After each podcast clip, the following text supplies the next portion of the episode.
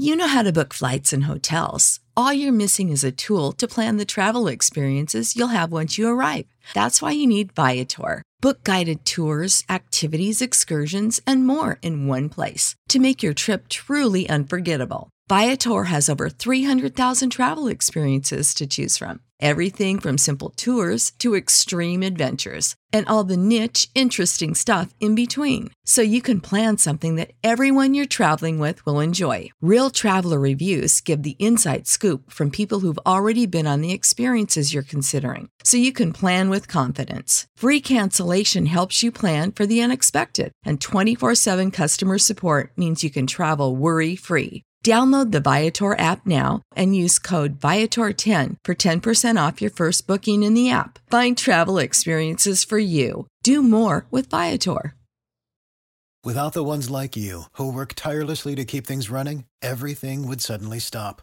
Hospitals, factories, schools, and power plants, they all depend on you. No matter the weather, emergency, or time of day, you're the ones who get it done. At Grainger, we're here for you with professional grade industrial supplies. Count on real time product availability and fast delivery. Call clickgrainger.com or just stop by. Grainger for the ones who get it done. Welcome to the Rox Pile Podcast, part of Fansided Podcast Network. Here are your hosts, Kevin Henry and Noah Yingling.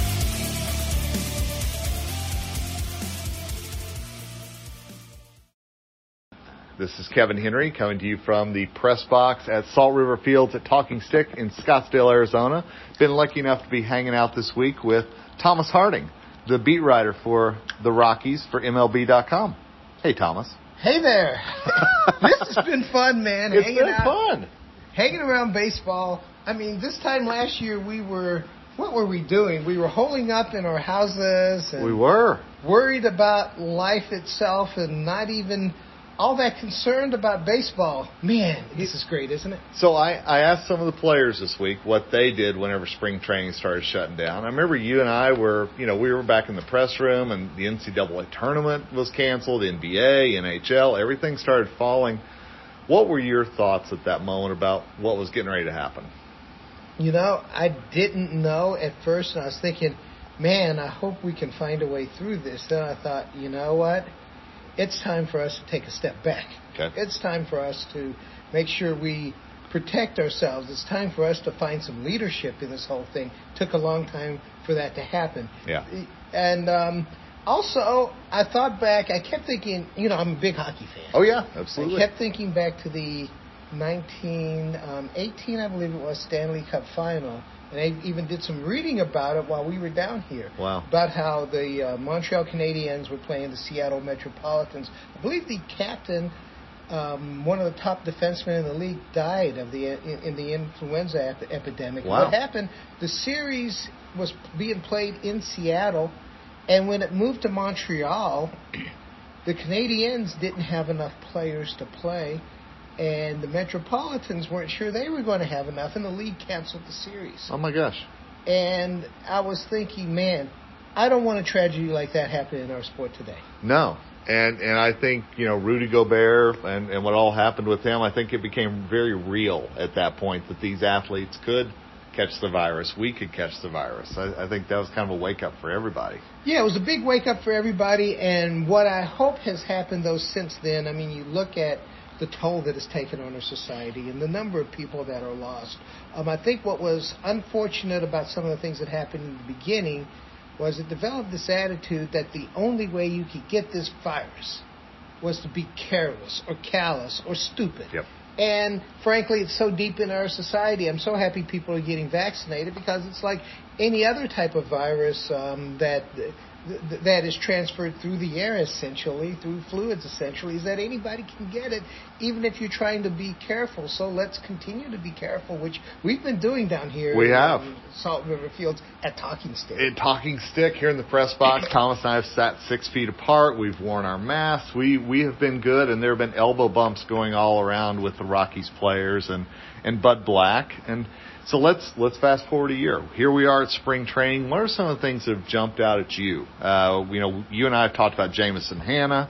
Uh, we've talked about a lot of things that we kind of see developing down here, but I want to get your two cents on it, man. Well, it's a it's a strange time because the Nolan Arenado trade happened, and we really haven't spent a lot of time up close to the players and dealing with them. Yeah. Um, we haven't gone into the clubhouse or anything. Not that you can really get that. I, I really sometimes roll my eyes at reporters saying they're giving you the feel of what's happening in the clubhouse. they talk a certain way when we're there and a certain way when, when we're not. But here's what I'm noticing is that there are a lot of players. Nobody has said, I'm happy no one's gone. Nobody has said, gee, Nolan was dragging us down or anything Right. like that. No one's blamed Nolan Arenado for what happened, but there was a bit of attention that seems to be gone right now. Um, for what that's worth. Now, I personally believe that if Nolan Arenado came in and um, I don't know said he hated mountains and said he hated snow and didn't want to be around, and he still hit 40 home runs a year, your team is better with Nolan Arenado. Nolan Arenado was not that bad a guy. Um, I do think that though there are a number of players that have been looking for a chance and they're going to get one. And also, I see a little bit of confidence and defiance, and it goes back to, I guess it would be the tradition of the Colorado Rockies. Um, 2018 may be the only time, and and I and I'm not even sure I count that year, that the Rockies were expected to do well and did well. Mhm. And really, when you look at the PECOTA rankings, the ones that are saying that the Rockies are going to lose 102 games, they had them at like 78, 79 wins. So there is this thing about this team that they feel like when everyone's counting them out, when everyone's against them, they do well. Now, is there enough talent offensively? It's hard to say there is because there are a lot of unproven players on the field. Pitching wise, though, I'm not ready to toss this team in the trash can pitching wise. Yeah. And I may be a minority in that, but when I when I look at the starting pitching, then I see what Bud Black has done with the bullpen, and also, um, and I feel like I, if I were saying this in public, I should wear a batting helmet or a catcher's mask. But the best thing that Jeff Bridich has done for this team is in the two playoff years, he went out and got guys for the bullpen, the guy for the bullpen that made a difference. And it really, if you look around baseball, I guess you'd have to go back to, was it 2017 when the um, Astros brought in Justin Verlander for that big trade that Yep. made a difference, really, that, that put a team completely over the top and won a World Series. It's hard to do at the deadline. But so I'm going to give him some points for what he's done at the deadline with this team. Now, like I say, are they going to get there? I mean, that's a big that that's a big if when you look at the fact that there's so much unproven in the lineup. You know, and, and you talk about the attitude, and you and I have heard about the chip on the shoulder and pro- shock the world, you know, all that stuff. And and and I think we kind of roll our eyes maybe a little bit at it, but at the same time, I think these players, that's the the attitude that they're not just saying it; they're actually taking that onto the pra- practice field. Should we do a Kyle Freeland bingo card? like, you know what? Snake in the grass. Oh my gosh. Snake in the grass, always a good That was Yep. classic. That was classic. I mean, and and he does have that attitude, and I think a lot of it comes from the pitching staff because if you if you recall, most of them came up through the organization, and uh, Germán Marquez was traded here before he'd ever pitched in the major leagues. So they've Yep. been brought up on an attitude that nobody believes you can pitch here. Nobody believes anybody can pitch here, and especially you can't pitch. Um, you look at some of the things that the that the pitching staff has done. Two of the last three years, they've been either number one or number two in the National League in innings pitched and in quality starts. Those are things that are really important um, to to a team that plays in this hitter's atmosphere. But nobody knows who these pitchers are. Right. So I think they have embraced some of that, and and that, and that's where that comes from. And frankly, when you look at this, the history of the Colorado Rockies, when they've gone to the postseason, they've pitched whether it's one out of the bullpen or two out of the starters and the bullpen. They've really pitched, and uh, the last two teams that went to the playoffs, their offense two, two of the worst offenses have gone to the playoffs in the last four seasons. So that's where that attitude comes from. And I think if you hang around the pitchers, you start buying in. hmm Of course, you know a lot of people don't hang around pitchers, but that's well, another story for another and, time. And one thing that jumped out at me whenever you and I were watching the B game yesterday are all the relievers that were sitting around watching this B game happen. You know, Estevez and Bard and Givens and Oberg and Bowden. They were all there just hanging and watching, and it kind of made me go these guys are invested even in a, a B game and what's going on. So I, I, thought that was interesting. Well, I think they all have a little bit of something to prove, whether it's Bard coming off of last year, the comeback player of the year. And, you know, sometimes those stories are, are, are great, but they don't last long he obviously wants to last. Um, you look at at a guy like a Carlos Estevez or Scott who, who pitched compromised last year because of the hand injury. Scott Oberg who missed the entire year and really wanted to be around. I'm, I've talked to him on a number of occasions, and he's like, I would text with guys, but really, there's not much I felt I could say to them because I wasn't there experiencing it. So there is a bit of that. Now, how far that goes when you're pitching, obviously you have to hit your spots when you throw your when you throw your pitches, yeah. but you, you do sense a little bit of something different. Um, I think what I told you, I'm pretty sure I told you. If, if, if I didn't, I'm telling you now. well, tell me now. Yeah. There are teams that are that over the years we've seen that tank a season, meaning they're going to make sure that they are bad in order to get draft picks or in order to make sure that they get um, compensation picks when a guy leaves. Yeah or they want to make big trades at the deadline. There are teams that are bad, and when you come to spring training, not only do you know they're bad, but they know they're bad. They know they're tanking, and I and and I believe that that attitude can permeate a ball club. This club is almost being told to tank. Why is Trevor Story here? And that is a philosophical question. Why keep a guy like Trevor Story when you know there's a good chance you could lose him at the end of the year, when you know that at the deadline, not a lot of teams are looking for shortstops, so are you really going to get anything for him at the deadline? But it seems like these guys are like, okay, we traded Nolan, but I have a chance, and we have Trevor on the team, and we have Charlie on the team.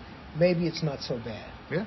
So they don't. If, if they're if they're tanking or if they think they're bad, they don't know it. Or if people think they're bad, they don't know it. Maybe it's good that they're uh, sequestered and what is the word quarantined yeah. and, and bubbled. And, I don't know. And, and again, we we can't get in the clubhouse to really get that feel. So all we see is on the field and in zooms. You know, you wrote a story the other day about Jairo Diaz and Carlos Estevez. And I'm I'm curious from what you've seen, do you think these guys have the bounce backs in them this year? I think they have the talent to bounce back. Um, I am purposely not making a decision based on what happens here. Yeah. Because you know I've I, I, I've watched both of them perform in games and it hasn't been great. It hasn't been great so far. Um, Jairo Diaz, I think his last game he got the ball up quite a bit. Carlos Estevez, some things happened behind him that weren't good, yeah. and he seemed to lose it a little bit. Um, you hope that the swelling that we've talked about that's still in his hand from being hit, he no longer has the pain, but you hope that that swelling doesn't create a problem. So, I'm, but I'm withholding judgment on what happened here. But I do look at their track records, and usually that's what you try to do, especially with relief pitchers, is that they tend to be up and down anyhow. But um, as Jim Tracy used to say, uh, if you've seen it, it's in there. Okay. I, don't want to go into Jim Tracy. No. I, I do want to, but but I don't know if your listeners want to hear me talk about. As my mentor Felipe Alou said, the, if you've seen it, it's in there. But the the impersonations that we get during the game are fantastic, and I wish everybody could hear them. I tell you. Uh, hey, we're going to take a quick break. I'm going to come back and ask Thomas about uh, his roster prediction article. Uh, so stay with us, and we will be right back here on the Rox Pile Rockies Report. And we are back. It's Kevin Henry and Thomas Harding of MLB.com, and we are at Salt River Fields, a talking stick for spring training. Thomas, you wrote a great article earlier this week with a kind of an updated roster prediction. And one of the things that stood out to me is I know first base has been on a lot of people's minds. They're wondering what's going on with the competition. And you're a guy who wrote in your article that you believe that they will carry Bird, Cron, and Fuentes all on the opening day roster. Correct. In fact, I'm calling up that article because so many things happen day to day in spring training. And I've done a lot of talking with people. I've been able, just using some contacts, to kind of really try to reach in for the thinking that's Okay. going on here. When you go out and you sign a Greg Bird and a CJ Cron, two things. Number one, Greg Bird's had a lot of injuries over his career, but the small snippets have been wonderful. Really good left-handed hitter. It screams to me of a bat off the bench. Um, when you sign C.J. Cron, the, the day they signed C.J. Cron, I'm like, okay, he's at the top of the depth chart at first base. I think I forgot to update it on the site, but because when a guy has hit 30 and 25 home runs and you lose Nolan Arenado, it's logical. Yep. It's practical. It's all, it, it, it's it's all the things that it should be. You go out, and you sign C.J. Cron to play first base, um, but the Rockies, and I think I used this term, are getting increasingly amoeba-like. You have a shortstop in Trevor Story, you have a right fielder Charlie Blackmon, and a left fielder Raimel Tapia. Everybody else plays multiple positions, and you move guys around, and, you, and th- those do open some strategic moves during the game. And since we're still playing National League Baseball without the DH, Right. and since you still play a lot of games of Coors Field that get really crazy, you use that bench. Um, whether it's Josh Fuentes in a starting lineup some days, and I do believe that he will get some starts, like at first base when there's a really favorable matchup to him, or when they want to rest Cron, or at third base when there's a tough left-hander. And it, and it and it looks like Fuentes has the approach to handle those. I think that Fuentes will be entering a lot of games in double switches. He's going to get a lot of at bats. Um, I was talking to someone else who was trying to do a depth chart of the Rockies, and it's hard to do depth charts anymore. We almost need to do away with those for a number of teams because so many people move around. The Yeah. um, positional versatility thing is so big in the game here. It's not a linear thing. One guy's the starter, one guy's the backup, one guy's the emergency um, third quarterback or whatever it is. Uh, even coming up behind them, first base or third base or left field is a good place to work a guy like Orion Vilade into the major leagues. First base and third base, Colton Welker. It's a good place to get those guys in. Um, so I'm not really looking at this as a first base battle. One guy plays first base and the other guys sit there and they put dirt on their uniform and tell their mom they played. Well, and, and that versatility that I think some Rockies fans roll their eyes about, but yet it has become such a part of the fabric of this franchise, that means you're going to likely see a Fuentes in the outfield some, a Chris Owings in the outfield some.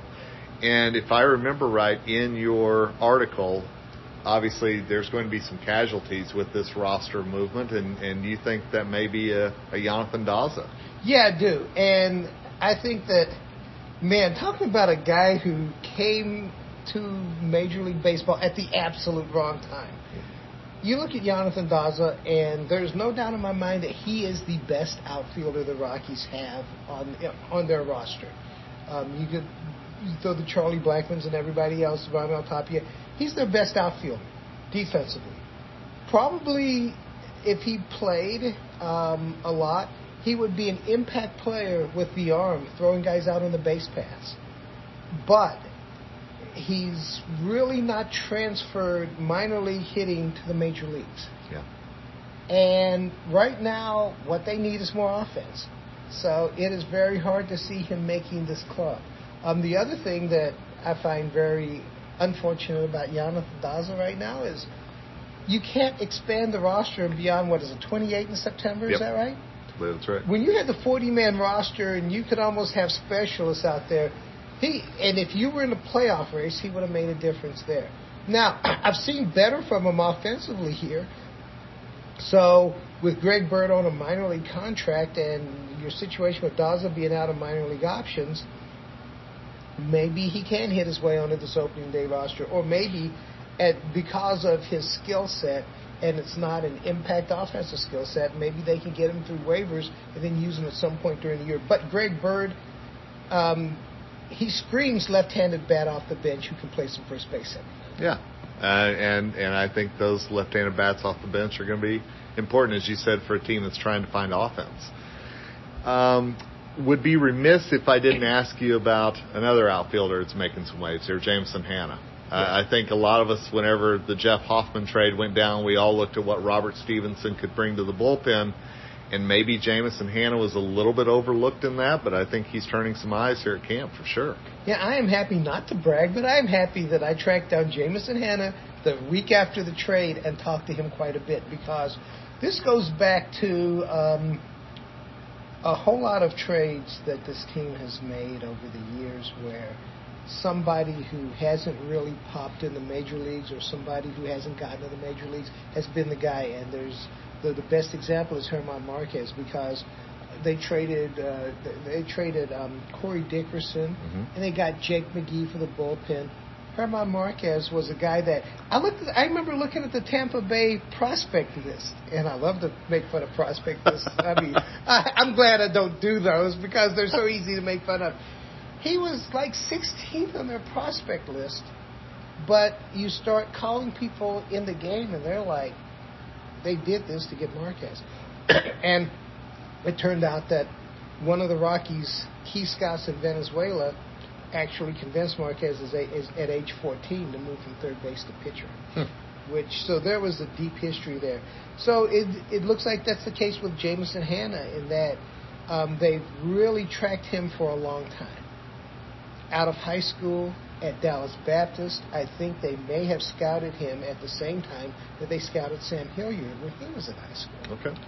So this is a guy that they have a lot of information on, and what I like about him is sometimes you get guys that are baseball players that just don't feel like athletes to me. You know, Yep. they've learned how to play baseball and played on the right travel teams and put up the right numbers uh, in college or, or, or in high school and college, but Jameson Hannah looks like a guy who could play at all three outfield positions. If you just really wanted to have some fun with a left-handed person, you can put him at second base.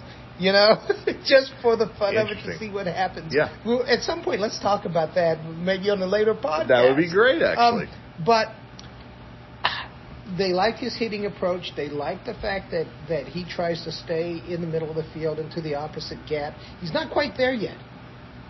And that's the thing that Bud Black is kind of warning us about. He's gone Right. out of his way to warn us about it because we're seeing these little snippets and they're coaching him Yep. and they know that there's more development. But I think the key to him is that he knows there's more development too. Um, he impresses me in that he's a very quiet guy. Um, like I asked him on the Zoom call the other day, uh, who have you talked to here? He's like, not really talked, but I watch Charlie Blackmon, I watch Trevor Story, and I watch what they do and how they approach the sport. So he's a guy that, yeah, I'm looking at to see if he can go into that outfield in much the way that Garrett Hampson did, where just a live body and um, a live, or sure, not a live body, a lively body, Yeah. and just add some um, athleticism to this team. And, and I think he's one of those guys like a like a Ryan Rolison, like a Colton Welker. Everybody's like, well, when's he going to come? When's he going to be a part of this? And and like you said, there's still a lot of uh, seasoning left to do before that uh, uh, meal is done, shall we say? Yeah, there's some seasoning, but here's the weird thing though is that while we're talking, we talk about. I kind of put him in a different category than Rolison or a uh, Welker or or Vilade in that Rolison, lead pitcher from a major college program, he's got to be part of the rotation. Uh, Welker and Vilade, big guys who look like what Colorado Rockies should look like, big guys who swing the bat hard. um, Jameson Hannah he was like a mid-level prospect in the two organizations he was with. He was with the A's before being traded for Tanner Roark. He was with the um, Reds, and they didn't even bring him to the summer camp or the alternate site last year. Yeah. So, in a way, he's kind of the story of the Colorado Rockies in that, okay, he's in the middle of the prospect list, but they believe in this guy. Yeah. And sometimes you can believe in the wrong guy, and sometimes you can believe in the right guy. I think they think they have the right guy in Jameson Hannah, and, and yeah, he does kind of fit that that whole mode that hey, people don't think you're very good. He talks about being a smaller guy. I think he's listed at he's listed at five nine. That you know he was overlooked coming out of high school. Um, so maybe there's a there's an attitude that they're trying to develop with a guy like that. Well, I know we've got the right guy in Thomas uh, covering for MLB.com, the Rockies. Always love sitting here chatting with him, and I know we've still got a couple of days left at spring training, and looking forward to hanging with you and uh, watching all this uh, continue to unfold in front of our eyes. Yes, I'm watching a lot with this team. It's not just um, the few situations at the roster, and the bullpen is going to be a really difficult Rubik's cube for them to handle. But also the guys that are coming up. We've talked about um, Jameson Hannah, Ryan Wallace, and also Helcris Olivarez. Yes. Who I feel like the leader of the band in the hype parade, but that guy looks like he reminds me. Uh, well, when I heard about him, he sounded like what they said about Senzatela. Okay. When I watch him, I see some of that, and I see some Ubaldo in him. Oh, interesting. Okay. The, just the looseness of the arm, the looseness of the body, and also the way he carries himself on the mound for such a young fellow. He's 20 years old, but if somebody called me and said, "Hey, Helcris Olivarez is coming to the major leagues," and in some organizations they may have they, they may bring him along a lot faster. So I'm seeing some things behind the roster that say, "Hey, this may be rough."